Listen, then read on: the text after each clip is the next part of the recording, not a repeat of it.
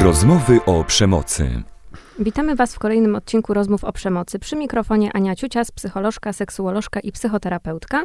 I Michał Muskała, ja pracuję jako psychoterapeuta, psycholog i terapeuta uzależnień.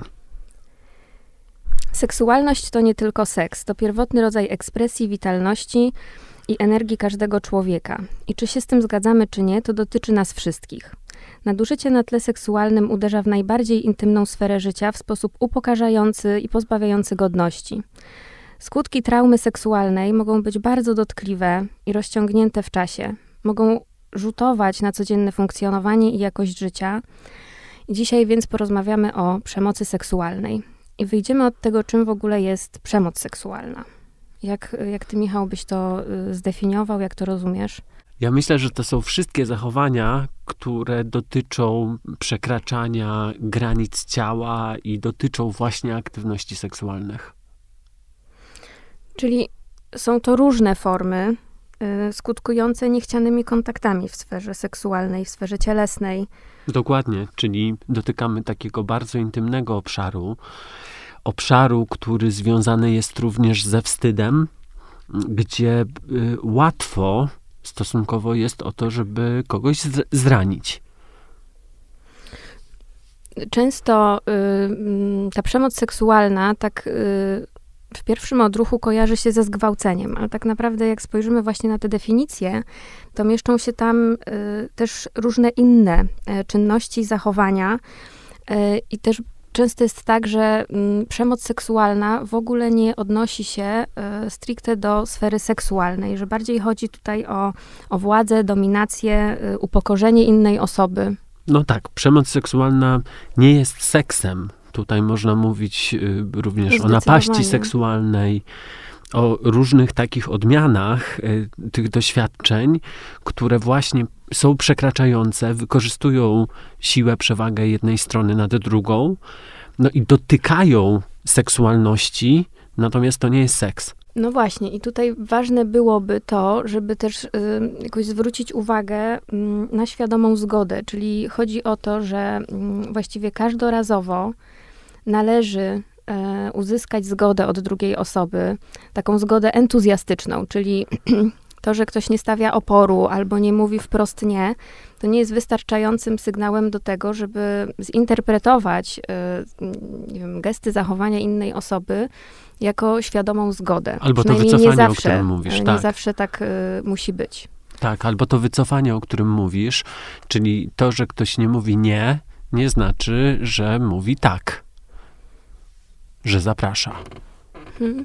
No i to jest o tyle y, istotne, że mm, to, co nam może się wydawać oczywiste, nie wiem, że ktoś na przykład nie wiem, na nas jakoś patrzy, czy uważamy, że jego gesty czy jej są zachęcające, to w ogóle nie musi tego y, oznaczać. To nie znaczy, że druga osoba ma te same intencje i ochotę na to samo, co my. Dlatego sprawdzajmy. Sprawdzajmy, badajmy siebie nawzajem, czy jesteśmy zainteresowani. Już mówiliśmy y, o tym przy omawianiu y, przemocy seksualnej, natomiast świadoma zgoda to nie jest sytuacja, w której ktoś daje przyzwolenie, czy wchodzi w jakiś kontakt y, seksualny na jakiś czas. Ona zawsze może być też wycofana.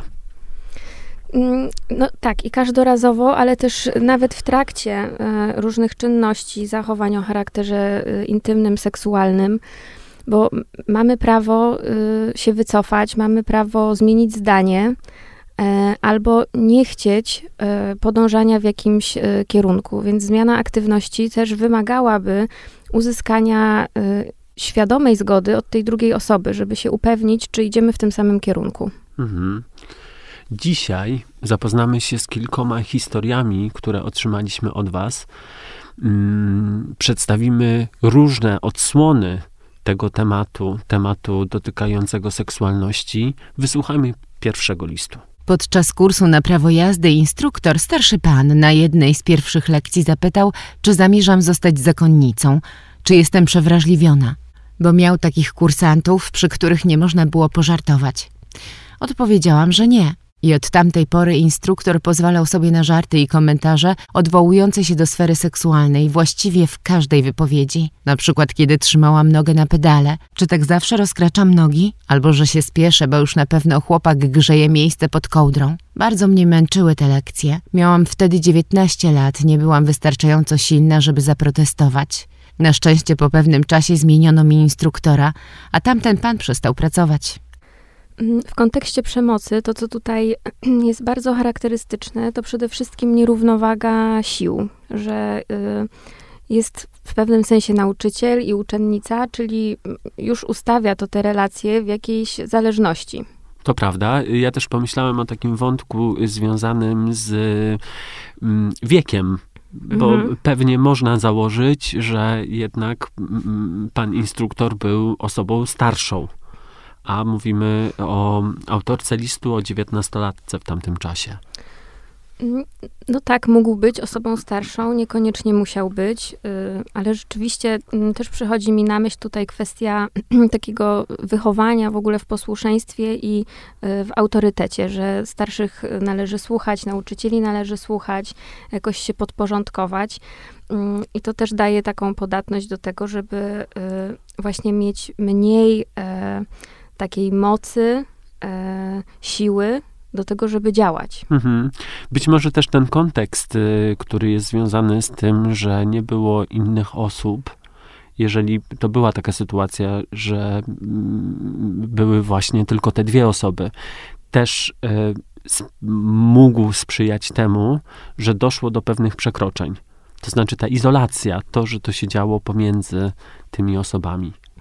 No ale też y, w bardzo y, małej, zamkniętej przestrzeni, no bo y, siedząc z kimś w samochodzie, nie mamy za wiele w ogóle możliwości dotyczących takiego fizycznego reagowania, no bo zazwyczaj jesteśmy przypięci pasami na, i, i to nas ogranicza, że trzeba na przykład zatrzymać samochód, wysiąść z samochodu, żeby móc tak fizycznie zadziałać, no bo w trakcie jazdy nie jesteśmy w stanie w taki e, sam sposób się zachować, jakbyśmy byli w sytuacji bardziej swobodnej, nieograniczonej różnymi innymi warunkami, które dodatkowo mogą e, no, zagrażać jakimś niebezpieczeństwem, na przykład kolizją albo nie wiem, wypadkiem.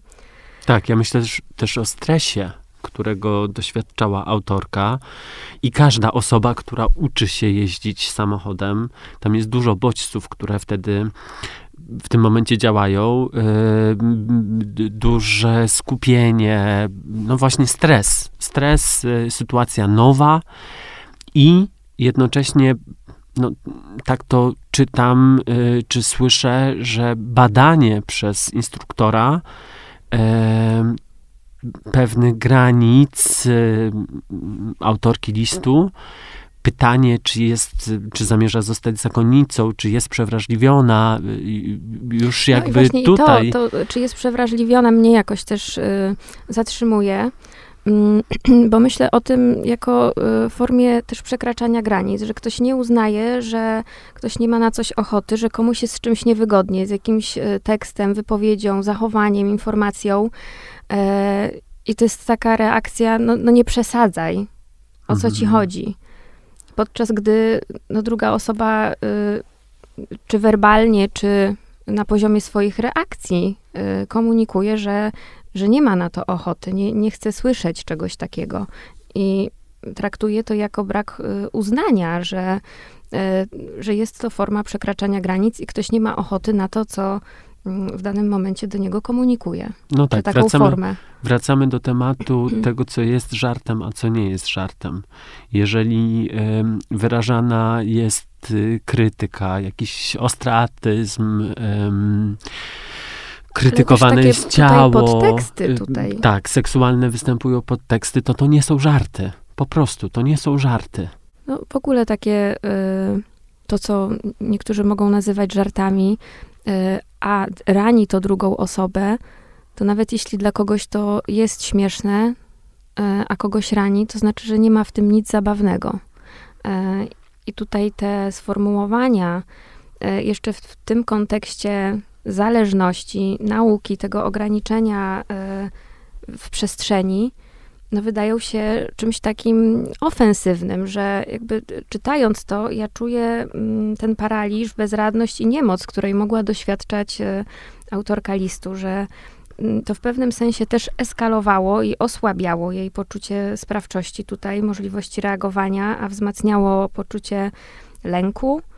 E, I jednocześnie mm, osoba pisze, że ma 19 lat i myślę sobie, że to też jest taki okres życia, gdzie jeszcze można nie mieć różnych umiejętności i kompetencji w radzeniu sobie z tego typu sytuacjami, bo nie są to sytuacje codzienne. E, I to też mi jakoś tutaj wybrzmiewa, że. Mm, no autorkę... wychodzi się też y, mhm. z tej roli y, dziecka, nastolatki, ten rodzaj relacji, który się wtedy pojawia, to może być rodzaj partnerskiej relacji, to może być korzystanie z jakichś usług, tak jak w tym przypadku ktoś korzysta ze szkoły jazdy. No a jednocześnie to, co tutaj mm, okazało się wyzwalające, to to, że ten instruktor został zmieniony i jak domniemam, y, y, zakończono z nim y, współpracę. I rozumiem to, taką mam hipotezę, że być może było więcej osób, więcej kobiet, które y, mogły doświadczyć tego typu zachowań. Y, I tym bardziej tutaj mm, wydaje mi się istotne, mimo że to może być bardzo trudne, ale że jeśli czujemy, że nasze granice w jakichś sytuacjach są przekraczane, to żeby w miarę możliwości o tym mówić. Jak nam samym jest trudno, możemy poprosić o wsparcie kogoś bliskiego, kto z nami pójdzie albo w naszym imieniu coś zgłosi. Mm, ale samo to, że jesteśmy w jakiejś e, sytuacji zależności, w sytuacji, e, nie wiem, uczennicy, ucznia, studentki, studenta nie upoważnia nikogo, kto jest w cudzysłowie w hierarchii wyżej do tego, żeby jakkolwiek przekraczać te granice. Ja jeszcze nawiązałbym do tego, co pada w tym liście, że pojawia się informacja, męczyły mnie te lekcje, mhm. że to może być też taki objaw, y, który może zatrzymywać, powodować refleksję namysł nad tym, co się dzieje, bo to było niewygodne w trakcie, ale też być może y, pojawiała się trudność, żeby docierać na przykład na te lekcje, żeby, żeby tam być, y, jakaś niechęć. To są super istotne sygnały, które możemy dostawać też od swojego ciała w postaci właśnie reakcji fizjologicznych, które mówią y, o tym, że dochodzi do przekraczania granic. Tak, ale też rozumiem, że mm, to może mówić o jakimś przymusie, którego doświadczamy. Mm, a y, ta sytuacja i wiele innych sytuacji, no nie powinny być sytuacjami, gdzie mamy przymus. To jest sytuacja, gdzie zgłaszamy się po konkretną usługę, e, bo chcemy. Mhm. Jeżeli zaczynamy się czuć jakoś tym y, osaczeni, przytłoczeni, mm, to być może właśnie to jest tak, że dzieje się y, coś, co nie powinno się dziać. Tak, jeszcze nawiązałbym do mm, tego, co pada w liście. Y, autorka pisze, że nie była wystarczająco silna, żeby zaprotestować. Że tak to rozumiem, że ta reakcja z ciała, o której już y, rozmawialiśmy, że, że, że to może być walka, to może być ucieczka albo zamrożenie. Mm, I tutaj y, y, poszło właśnie w rodzaj paraliżu niemocy w tej sytuacji do tego, żeby się postawić, mm, nie oznacza, że w autorce listu nie było siły. Ja tak rozumiem tę sytuację, że mówimy o przetrwaniu i czasem właśnie jedyne to, co jesteśmy w stanie zrobić, to przeczekać tą sytuację, e, przeczekać coś, co ktoś nazywa żartami e, i że chce pożartować, e, a wtedy dopiero zadziałać, zgłosić się do kogoś, kto ma na przykład w tej szkole jakąś kontrolę nad e, instruktorami, czy poprosić o zmianę instruktora. No rozumiem, że to ta, mm, ten brak siły, że on był wielopoziomowy tutaj, że y, on był i w sferze takiej emocjonalnej, i psychicznej, i właśnie y, w zachowaniu, to do czego ty się tutaj y, odwołujesz, że to, mm, ja to tak odbieram, że to było bardzo takie intensywne i trudne w przeżywaniu. To teraz wysłuchajmy drugiego listu. Wszystko wskazuje na to, że zostałam zgwałcona na spotkaniu. Mam nadzieję, że to nie jest prawdą, jednak po powrocie do domu bolały mnie mięśnie, ramiona i genitalia, które również okropnie szczypały i piekły. Nie mam żadnych chorób lub infekcji, które powodowałyby dyskomfort. Nie pamiętam, żebym się na to zgadzała. On przyniósł na spotkanie narkotyki, które cały czas palił w samochodzie przy zamkniętych drzwiach i oknach. Pamiętam, że w pewnym momencie zaczęło kręcić mi się w głowie od oparów, a później biała plama. Ocknęłam się dopiero w momencie, gdy dochodziłam do domu. Sytuacja zasadniczo różna od tej z pierwszego listu. Mm, I to, co od razu jakoś mam w głowie, to wątek związany z potencjalnym otruciem, em, z substancjami, które były podane jakiejś osobie bez jej zgody. Mhm. No tutaj wprost pada to, że y, na tym spotkaniu były narkotyki. Y, z tego listu nie wynika, że autorka świadomie je przyjmowała, ale że być, być może została odurzona oparami. E, I to, co jest charakterystyczne, to właśnie ta niepamięć. E, I, I później te obrażenia, czyli ból mięśni, ramion, genitaliów, co rzeczywiście może świadczyć o tym, że e, podczas tego odurzenia, niepamięci doszło do zachowania, które było e, nadużyciem na tle seksualnym. To, co jest takie bardzo charakterystyczne również dla tego doświadczenia, e, wykorzystania mm, czy, czy przemocy mm, seksualnej, to jest ten szok i ta dezorientacja, która, mo, która może się pojawiać później. I Mhm. to wybija się bardzo w tym liście, że no raz, że trudno jest wrócić do pamięcią do, do tego, co, co miało miejsce. Jest ta biała plama mm, i dużo znaków zapytania, co wtedy się działo, jakieś objawy z ciała, które pojawiały się po. Natomiast no, trudno wrócić, wrócić do, do, Mhm. do, do tych doświadczeń, no bo jest tylko to, co działo się przed. No ale mm, właśnie ten y, szok, czy w, cudzysłowie taka panika, e, kiedy się budzimy i orientujemy się, że y, coś mogło się wydarzyć, że nic nie pamiętamy, że właściwie utraciliśmy kontrolę, co y, wydaje się mm, dla wielu osób czymś po prostu nie do zniesienia, że mm, doszło do sytuacji, gdzie, y, gdzie tej kontroli nie było i, i właśnie tu ta biała plama y, jest w moim poczuciu mocno z tym skojarzona, ale też e, taka charakterystyczna w sytuacji możliwości y, odurzenia tak zwaną pigułką gwałtu, bo dokładnie takie działanie może ona mieć, czyli działanie amnestyczne, takie zwiotczające mięśnie, e, prowadzące do utraty przytomności, Tak, ja myślę, że też warto powiedzieć, że pigułka gwałtu to jest rodzaj jakiejś zbiorczej nazwy na substancje, które są wykorzystywane do tego, między innymi, żeby kogoś intencjonalnie odurzyć i wykorzystać seksualnie, wykorzystać właśnie wtedy tą bezradność tej osoby. Natomiast taka pigułka, y, w cudzysłowie, to mogą być substancje, które są podawane w formie płynnej, w formie właśnie mm, tabletki, wziewnie. Ziewnej. Mm. Tak, że to mogą być różne substancje, Ale natomiast też jak już jesteśmy przy tych formach, to jeszcze Mhm. bym tu dorzuciła, że mm, te formy są y, coraz bardziej, że tak powiem, kreatywne, bo to może być równie dobrze jakiś plasterek, naklejka, to może być y, tabletka w słomce, to może być y, proszek, to może być substancja, która wydaje nam się, że jest o innym przeznaczeniu. ważne w tym kontekście jest to działanie. To znaczy Mhm. To, w jaki sposób ta substancja wpływa potem na ciało, a wpływa, tak jak powiedziałaś, y, między innymi amnestycznie. Trudno jest wrócić do y, pamięcią do tego, co miało miejsce. No, pojawia się taka wyrwa w pamięci e, i no, te objawy, które ma autorka listu, one wskazywać mogą na to, że jednak doszło do przestępstwa. To znaczy do Mhm. wykorzystania bezradności, do przemocy seksualnej.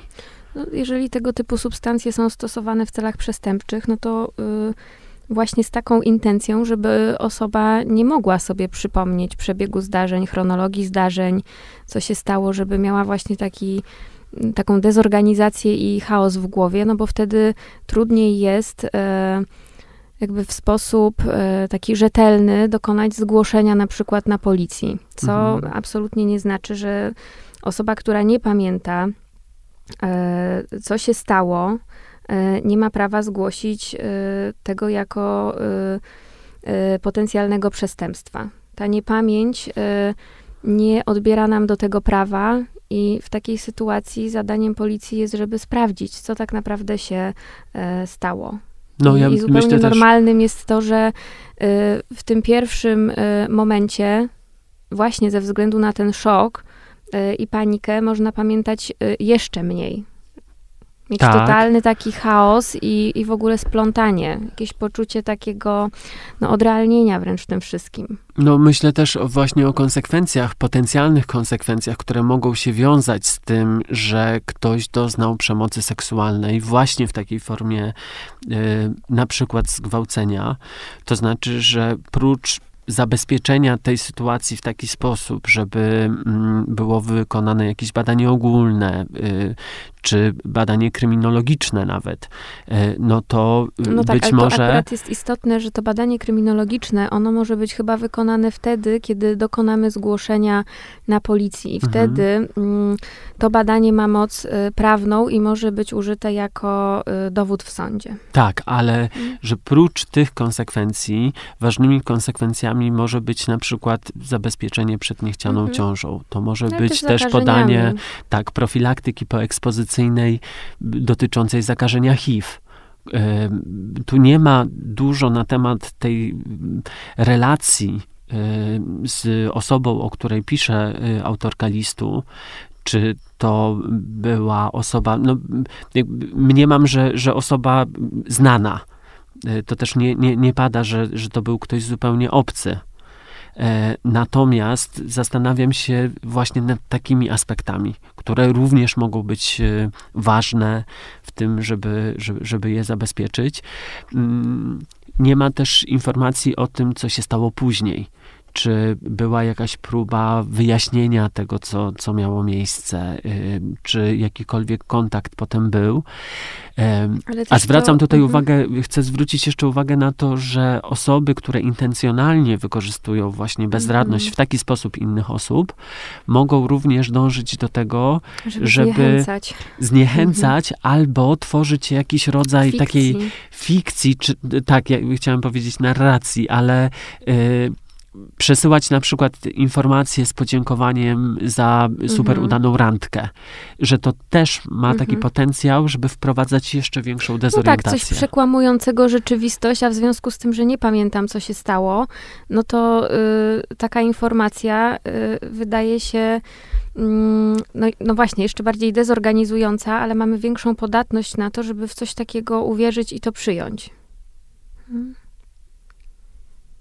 Ale w kontekście y, tego, co dalej się stało, ja myślę, że mm, być może to też jest taka sytuacja, gdzie y, warto byłoby zadbać o jakieś wsparcie dla siebie, bo niewątpliwie jest to y, bardzo trudne doświadczyć czegoś takiego y, i może tak być, że pamięć o tym wspomnieniu nigdy nie będzie dostępna.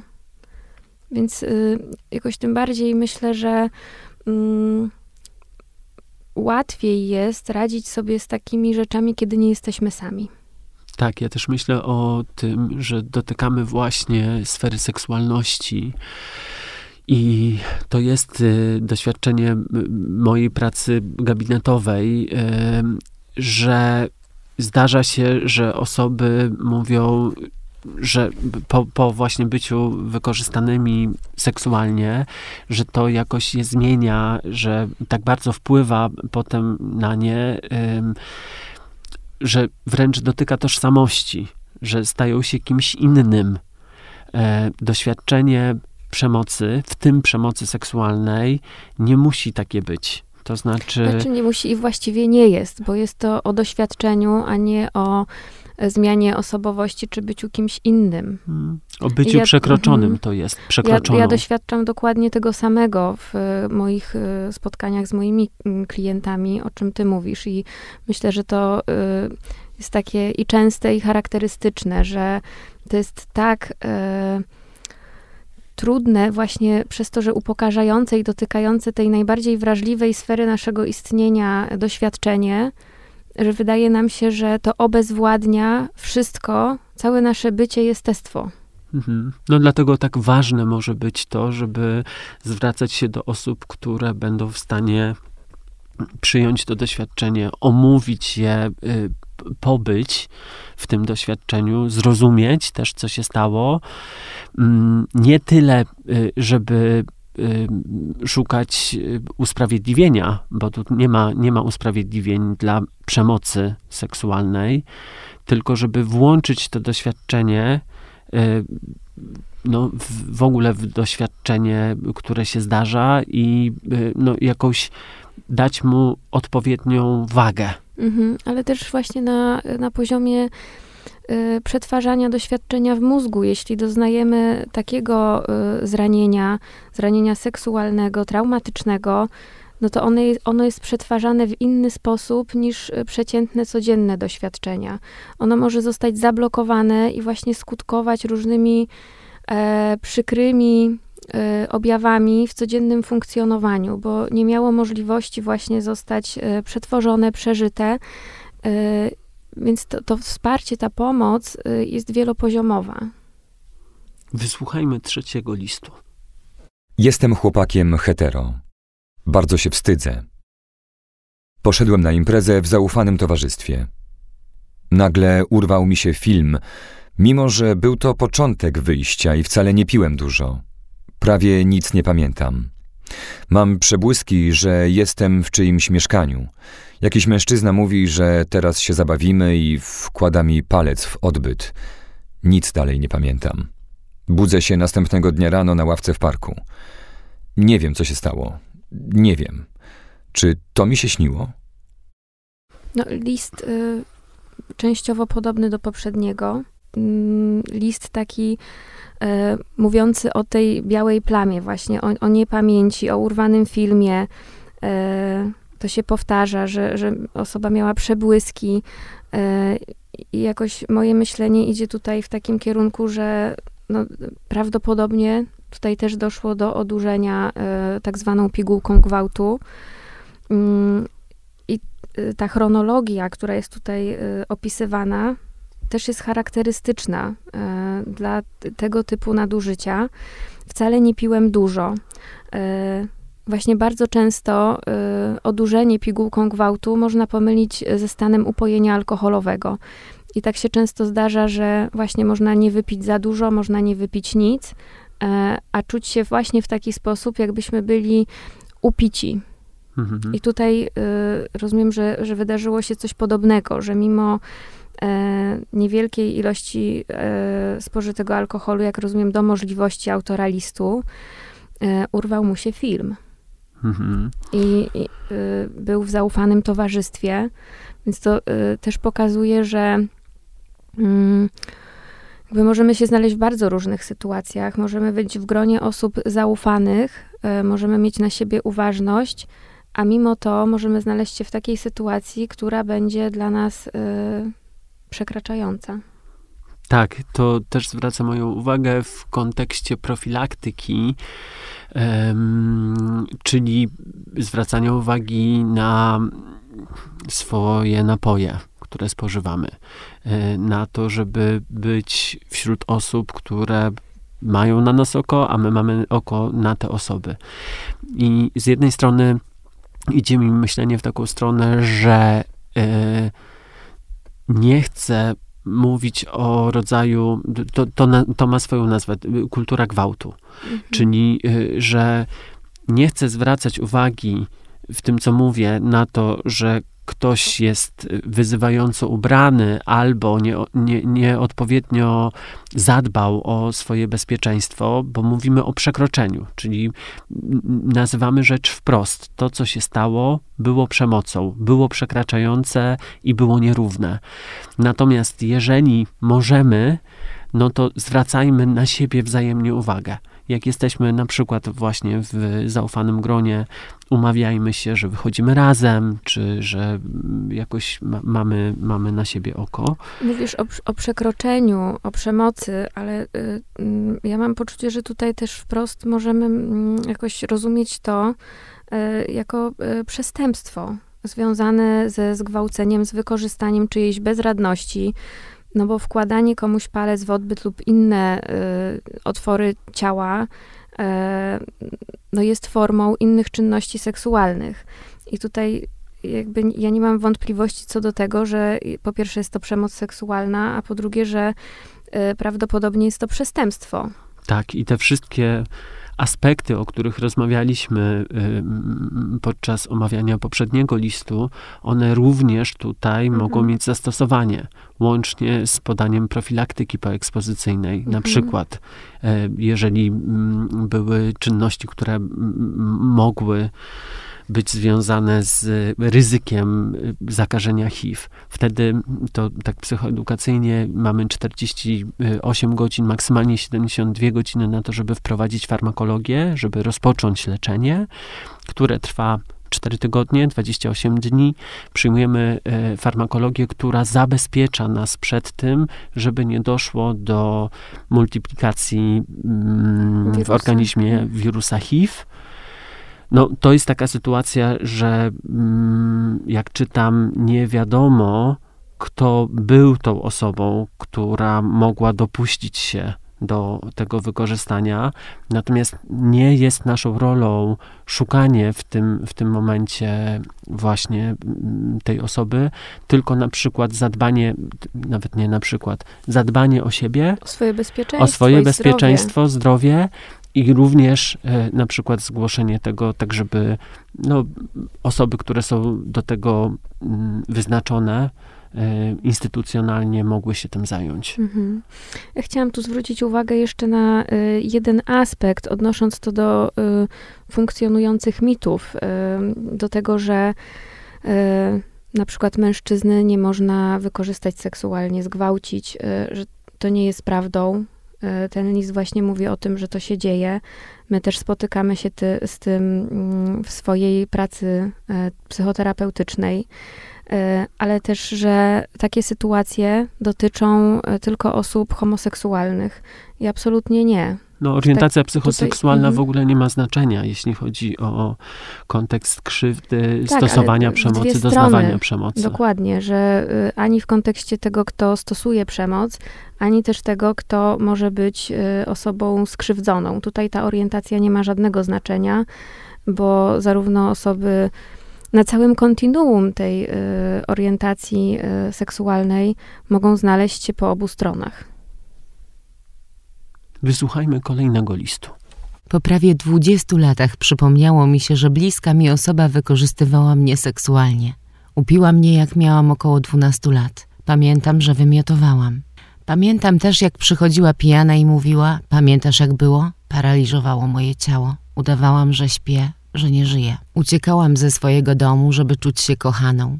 Wydawało mi się, że tam spotka mnie miłość. Myliłam się. Na bardzo długo musiałam wyprzeć to, co się stało, żeby móc dalej żyć. Dzisiaj to zrozumiałam i umiem nazwać, choć dalej się z tym mierzę. W międzyczasie znajdowałam się w różnych dziwnych sytuacjach. Próbowałam manipulować chłopakami, żeby móc przewidzieć ich ruch, żeby mnie nie zranili, albo żebym pozornie czuła, że mam nad tym kontrolę. Bałam się zranienia. Wchodziłam w związki krzywdzące lub z niedostępnymi mężczyznami. Wolałam przyjaźnić się z gejami, bo czułam podskórnie, że nie zrobią mi krzywdy. Nie bez powodu fantazjuję czasem o przemocy, o zgwałceniu. Wiem, jak działa mózg. Zapisuję wszystko, co nas spotyka. Po wielu latach wstydu i prób zrozumienia jestem na dobrej drodze. Z terapeutką i może wartościowym związkiem w perspektywie.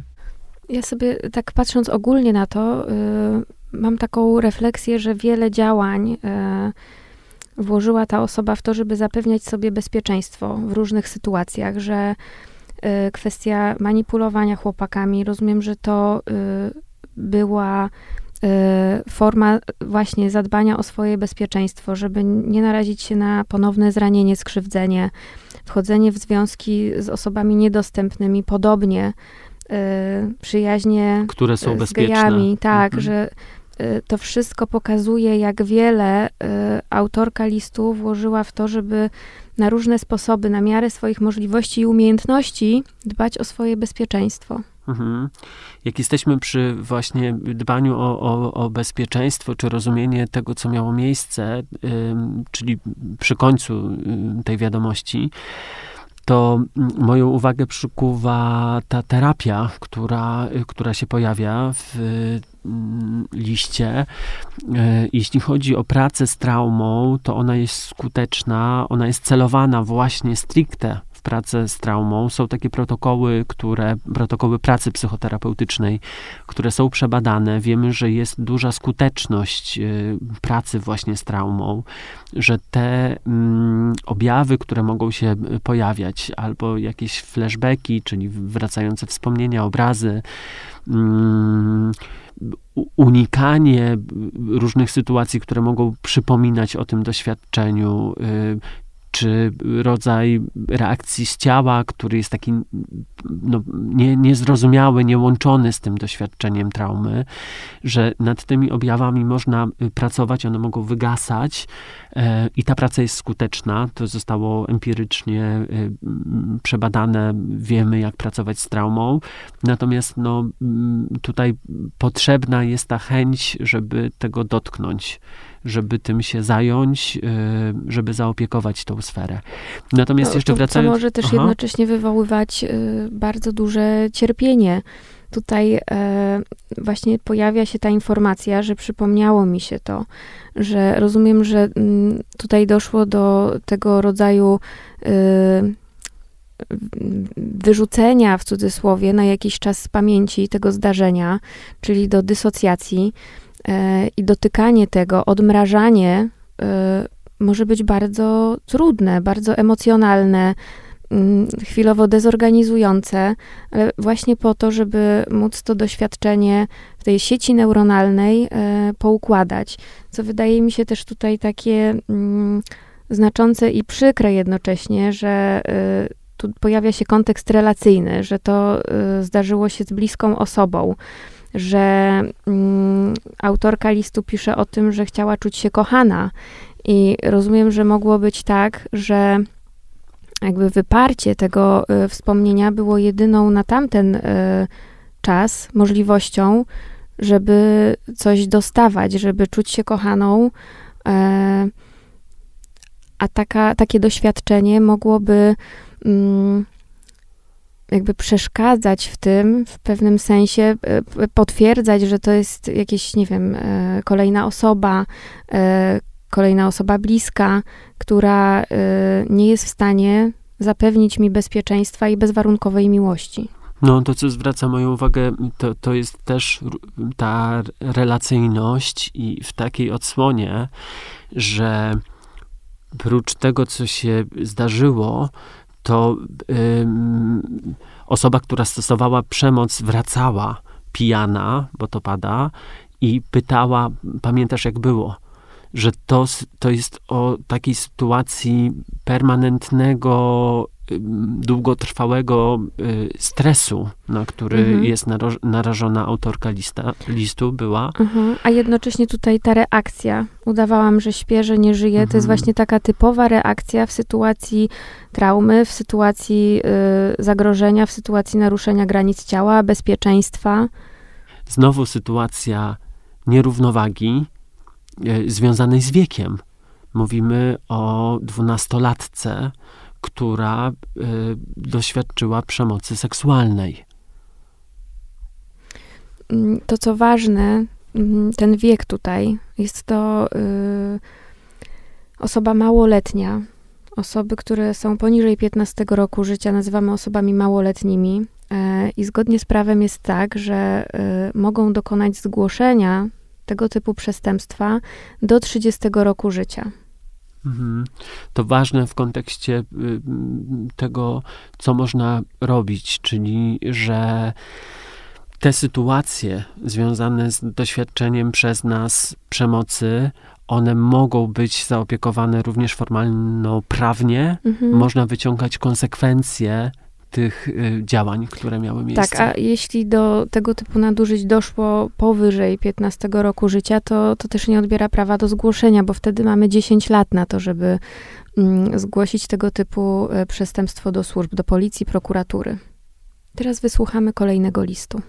Jesteśmy ze sobą 12 lat. Wtem dwa lata po ślubie. Codziennie budził mnie i robił awanturę, że mu się nie podkładam, że mam inicjować codziennie seks. W dzień zwyczajnie rozmawialiśmy, jak gdyby nigdy nic. Wieczorem chodził już nabuzowany. Stresowałam się przed pójściem spać. Bałam się, że znowu będzie awantura. Nieraz po prostu rozbierałam się i mówiłam, dobra, bierz, rób swoje. Zaciskałam zęby i ściskałam ręce, marząc o tym, żeby już skończył. Minęły lata i zaczął mieć problem ze wzwodem. Oczywiście winna byłam ja, bo kiepsko się starałam. Kilka miesięcy temu okazało się, że prowadzi drugie życie. Zadzwoniła dziewczyna, że już czeka na niego w hotelu. W furii wzięłam jego telefon i znalazłam mnóstwo stron do umawiania się na seks. Że należy do sekretnego stowarzyszenia swingersów i chyba najgorsze, że kupił tak zwaną pigułkę gwałtu i chciał mi ją podać na następnym naszym wyjściu bez dzieci na miasto. Umarłam. Mamy wszystko.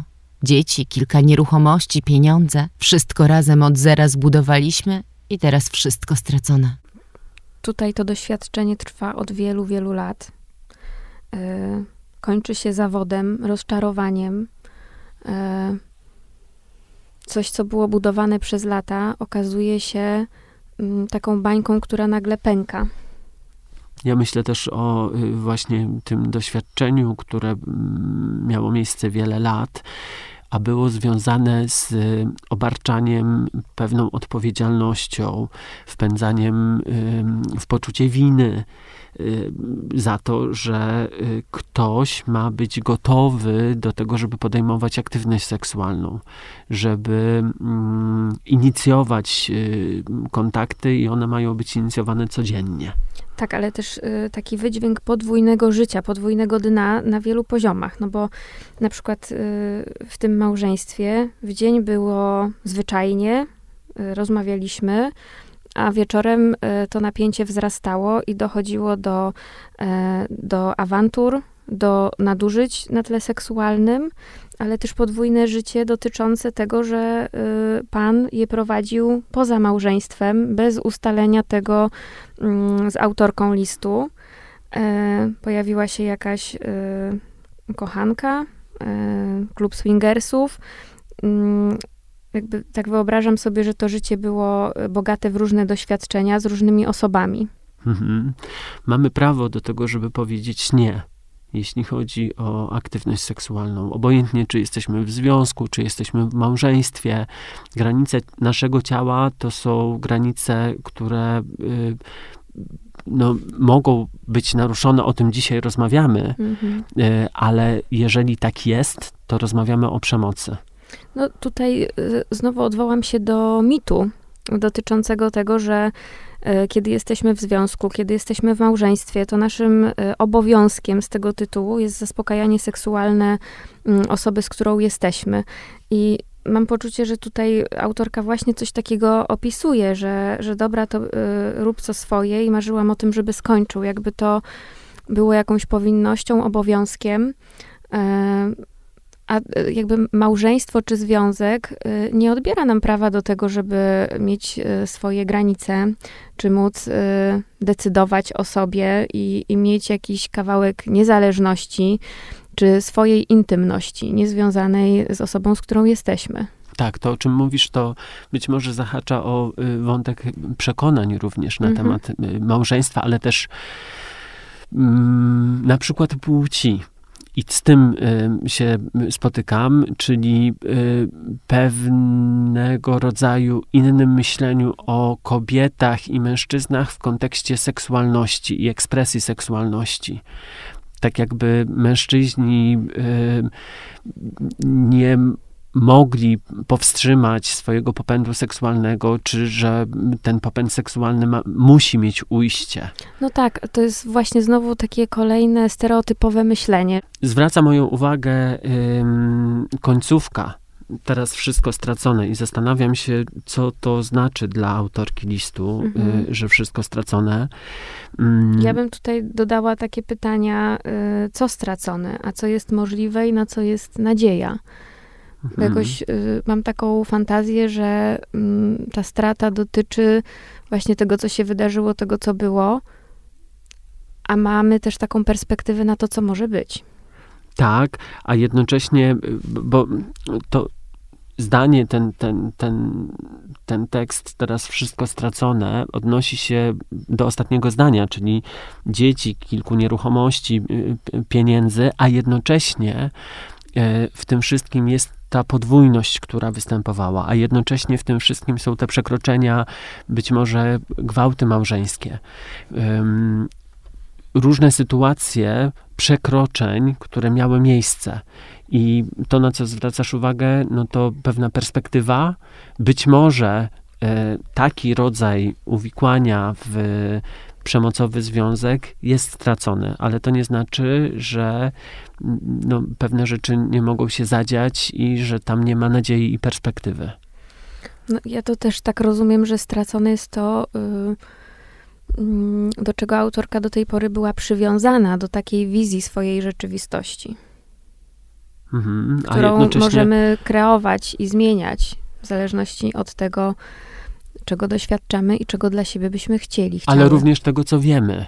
Bo mhm. y, tu, tutaj mam wrażenie, tego, że, że o tym, tak, mhm. ale że, że o tym też rozmawiamy, że y, jeżeli nie było wiadomo, jak y, funkcjonuje mąż w tej relacji, czyli że prowadzi podwójne mhm. życie, że tam są inne osoby partnerskie, i tutaj mówimy oczywiście o sytuacji, kiedy nie ma świadomej zgody bo gdyby to było jakoś ustalone, że to nie jest związek na wyłączność, na wyłączność mhm. seksualną, okej, okay. to byśmy w ogóle o tym liście, o tej wiadomości nie, y, pewnie nie rozmawiali, ona by nie powstała. Natomiast tutaj było oszustwo, mm, wyszła ta y, informacja, no i ty zwracasz uwagę na pewną elastyczność w tym myśleniu, to znaczy, że można się zahaczyć y, o to, co było, mm, a nie uwzględniać tego, jak ta sytuacja wygląda, no, gdy mamy więcej informacji na temat mhm. tego, co się dzieje. Wysłuchajmy kolejnego listu.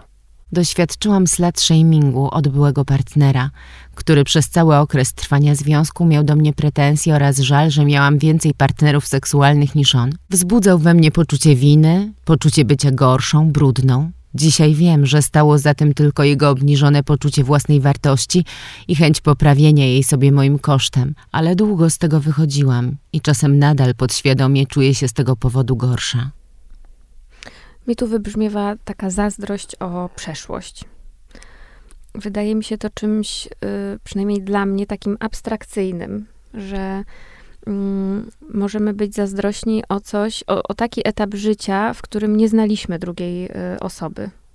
I to się tutaj pojawia, jakaś kwestia e, pretensji, żalu, wypominania mm, w porównaniu jeszcze do swoich doświadczeń. No ja myślę o tym, że nie ma na to już wpływu że to jest coś, co jest, jest jakimś faktem. doświadczeniem, faktem, tak, że teraz to, co tutaj się dzieje, to, że są pewne interpretacje, które są raniące dla autorki listu.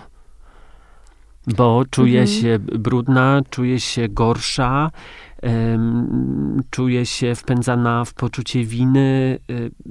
No, Zaczęłaś dzisiaj nasz podcast od tego, że mówimy o takiej pierwotnej ekspresji, mhm. o naszej seksualności, mówimy o popędach, o sferze popędów, o libido. Mhm. No właśnie, i to libido, te potrzeby seksualne możemy mieć bardzo y, różne, i to, że mamy je różne, jest czymś zupełnie normalnym. Y, I i każdy z nas właściwie ma prawo do takiego radosnego eksplorowania swojej seksualności, poznawania jej, doświadczania.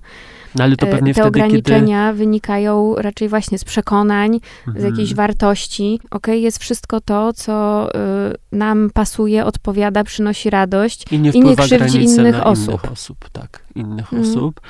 E, natomiast y, jeszcze myślę y, właśnie o tym, że mm, wtedy jesteśmy w stanie rozmawiać y, tak, kiedy nie schodzimy na poziom ocen. To znaczy, jesteśmy na poziomie opisu popędu, jakości życia seksualnego, ekspresji tego, jak byśmy chcieli, jak to jest realizowane, a nie wchodzimy właśnie w sferę określeń, ocen. Tutaj pojawia się informacja o byciu gorszą, brudną poprzez właśnie to, że te doświadczenia seksualne były. Ale właśnie tutaj y, znowu to pokazuje, że to jest godzenie w takie y, najbardziej podstawowe, pierwotne sfery funkcjonowania człowieka, y, najbardziej wrażliwe i podatne na zranienie i jednocześnie y, dotyka tych przekonań, y, przekonań wartości, o których mówiłaś. Y, też myślę, że, że taką odsłoną tych przekonań jest na przykład, są wartości związane z religią, mhm. że dużo jest o seksualności w kontekście religii i że to też bardzo może wpływać na to, co no, a, a religia też dosyć jasno określa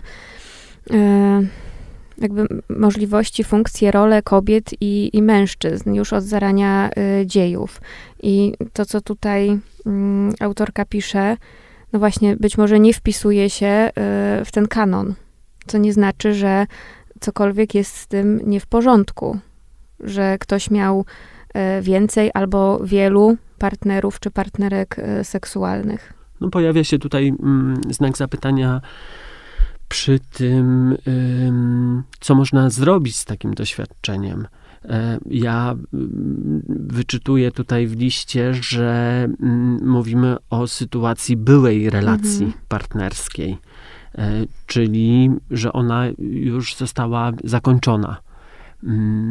Jeżeli spotykamy się z takimi ocenami, E, jeżeli tego doświadczamy, znowu możemy się tym dzielić, możemy o tym rozmawiać, możemy się zastanawiać, czy mm, jakiś mamy wpływ na to, e, jakie przekonania ma druga strona. E, często nie ma tego wpływu, bo nie mamy wpływu na inne dorosłe osoby, natomiast mamy wpływ na siebie i na to, czy chcemy z tymi osobami budować relacje. Mhm. Myślę też o mm, takiej kwestii, zastanowienia się w ogóle w jakie relacje i z jakimi osobami chcę wchodzić. E, mm, nie ma nic złego w tym, żeby e, mieć jakieś oczekiwania co do tego, z jaką osobą chcemy być.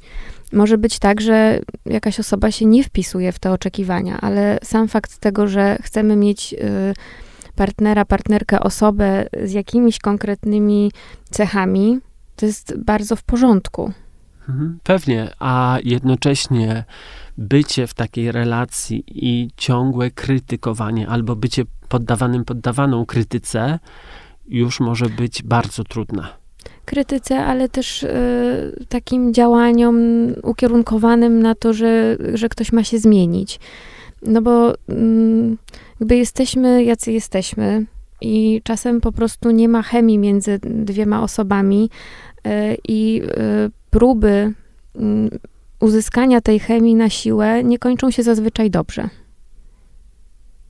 Więc myślę, że ta mm, świadomość i e, właśnie zastanowienie się, kogo ja szukam, kogo ja chcę, może mm, wspierać budowanie bezpiecznych, dobrych relacji. Gdyby ktoś z naszych słuchaczy, słuchaczek chciał porozmawiać o swoich doświadczeniach, w tym związanych z przemocą seksualną, zapraszamy do antyprzemocowej linii pomocy Sekset. Do usłyszenia. Do usłyszenia. Jeśli doświadczasz przemocy, stosujesz ją lub widzisz, bądź masz wątpliwości, czy to, czego doświadczasz, jest przemocą, możesz skontaktować się z antyprzemocową linią pomocy Sekset 720 720 020. Czynną od poniedziałku do soboty w godzinach od 17 do 21. W sytuacjach zagrożenia życia skontaktuj się z numerem alarmowym 112.